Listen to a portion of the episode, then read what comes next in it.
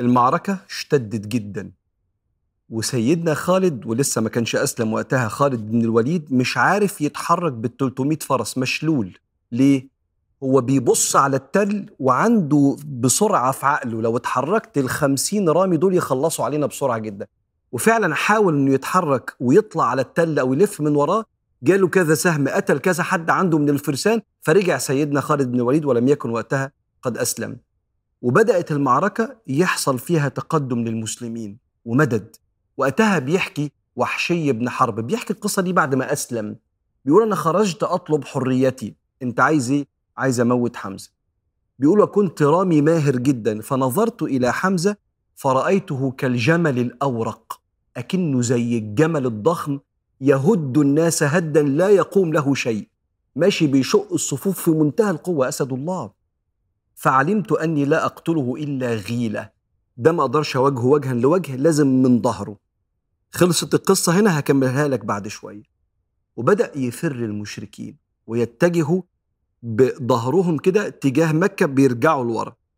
وهند بنت عتبة بتدق الطبول وتشتمهم إن هم جبنة، وهم عمالين يرجعوا لغاية ما بدأوا يلفوا ويدوا ظهرهم للمعركة ويجروا، لدرجة إن سيدنا الزبير بن العوام بيقول شفت خدم ساق هند وهي بتجري، هي والنساء. خدم الساق اللي هي أول حتة كده في الرجل بعد الكعب على طول، لما الستات تجري بسرعة تبقى لابسة جلابيات أو زي حاجة فساتين كده، يترفع الفستان السنتي ده كده، وشفتهم بيجروا والخلاخيل بتلمع في الشمس، بيجروا قدامنا وكنا سنأخذهم لكن ما خدناهمش أسرى. وفي وسط المشهد ده القرآن بيقول ولقد صدقكم الله وعده إذ تحسونهم بإذنه. تحسونهم يعني ربنا مكنكم منهم، يحس يعني يحصد.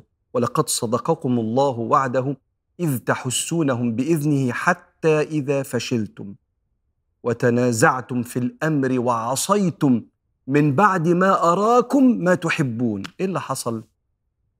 اللي حصل زي ما انت عارف إن 40 واحد من الرماة اللي واقفين فوق التل نسيوا وصية النبي انبل عنا إن كانت لنا أو علينا فلا تتحركوا، لو رأيتمونا ننتصر ونجمع الغنائم فلا تنزلوا، إن هزمنا تأكل الطير من رأسنا فلا تنزلوا، فقالوا الغنيمة الغنيمة، وربنا يقول منكم من يريد الدنيا ومنكم من يريد الآخرة. فنزل 40، وخالد ابن الوليد عينه على المشهد ده في حسرة شديدة. فجأة لقى التل فاضي ما فيش عليه إلا 10، قام طالع بال300 فارس اللي معاه، لحقوا قتلوا منهم كام واحد، وقتل سيدنا عبد الله بن جبير اللي بينده على الناس الحقه الخطة هتفسد بالطريقة دي، وقتل 10 وصعد فوق التل. لما تروح أحد هناك يبقى اقف فوق التل واكشف أرض المعركة وافتكر الكلام ده.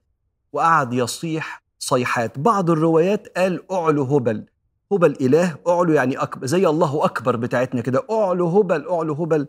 هند شافت، قامت واحدة اسمها عمرة بنت علقمة، واحدة برضو من المشركات المشهورات في مكة، خدت اللواء وقومته. وأبو سفيان شاف المشهد ده والمسلمين شافوا المشهد ده، فكأن انجمع عليهم كده في اللحظة دي إن الخطة بدأت تفسد. في اللحظة دي حصل حاجة تانية برضو كانت صعبة على المسلمين جدا، إن سيدنا مصعب بن عمير النبي بعته المدينة ودخل كل بيوت المدينة في الإسلام. اللي النبي كان بيقول ما شفتش لمة يعني شعر أجمل من شعر ولا ثياب أرق من ثيابه، يلبس الحضرمي من النعال، بيلبس لبس مستورد من بره، كان شيك قوي وجميل قوي، النبي مخليه ماسك اللواء. جه عبد الله بن قمئة مش فاكر شكل النبي، فافتكر إن النبي هو اللي شايل اللواء، فضرب سيدنا مصعب وهو حواليه الحرس بتوعه ابن قمئة اللي جاي يقتل النبي، ضربوا على إيده اليمين فكأنها شبه اتقطعت كده، فقام ماسك اللواء بإيده الشمال. بطولات تسمع عنها وتعرف قد إيه كانوا بيحبوا ربنا. مسك اللواء بإيده الشمال، ضربوا على إيده الشمال كأنها شلت أو قطعت، فحط اللواء كده كأنه بين صدره، فقعد يضربه حتى قتله وسقط لواء المسلمين. سقط اللواء، الخطة فسدت. لما ابن قمئة في وسط الزحمة كده قتل سيدنا مصعب بن عمير، قال قتلت محمدا، والنبي ورا بيجهز الصفوف يقول إلي عباد الله أنا رسول الله. في وسط الهوجة دي انجمع على كتير من المسلمين إن النبي قتل، مش شايفينه، الخطة فسدت، فبدأ بعضهم يتراجع ويرجع للمدينة. نزول الرماة ومعصيتهم لسيدنا رسول الله عليه الصلاة والسلام ده طلب للدنيا. الدنيا المذمومة في القرآن مش إن أنا أكل أكلة حلوة وألبس لبس متكلف وغالي وأعيش في بيت كويس، أصلاً ده حلال ربنا يحب يشوفني بعمله. إن الله يحب أن يرى أثر نعمته على عبده، فربنا يحب يشوفك متنعم. الدنيا هو طلب الحاجات دي بمعصية الله، أو الانشغال بالحاجات دي عن فرائض الله. المهم إن أنا بكسر كلام النبي. 40 صحابي هنا، والأخطاء اللي حصلت في زمن الصحابة نعمة عليهم وعلينا. عليهم عشان النبي يقول لهم فيتنوروا، وعلينا علشان هم الجيل اللي حصل فيهم كل المواقف اللي نزل فيها آيات قرآنية وتوجيهات نبوية تنور لنا احنا كمان حياتنا. الصحابة 40 دول استعجلوا على رزقهم وعصوا النبي عليه الصلاة والسلام اللي كان كلامه واضح: انتوا تقفوا هنا عشان خالد ما يلفش وتنبلوا عننا واحد، لو كانت لنا أو كانت علينا ما تنزلوش، لو رأيتونا الطير تأكل من رأسنا لو اتغلبنا، أو بنجمع الغنايم وفرحانين انت فوق لغاية ما أقول لك انزل. معصية أمر النبي شؤم. ليه؟ لأن النبي ما عندوش غرض، ما عندوش مصلحة.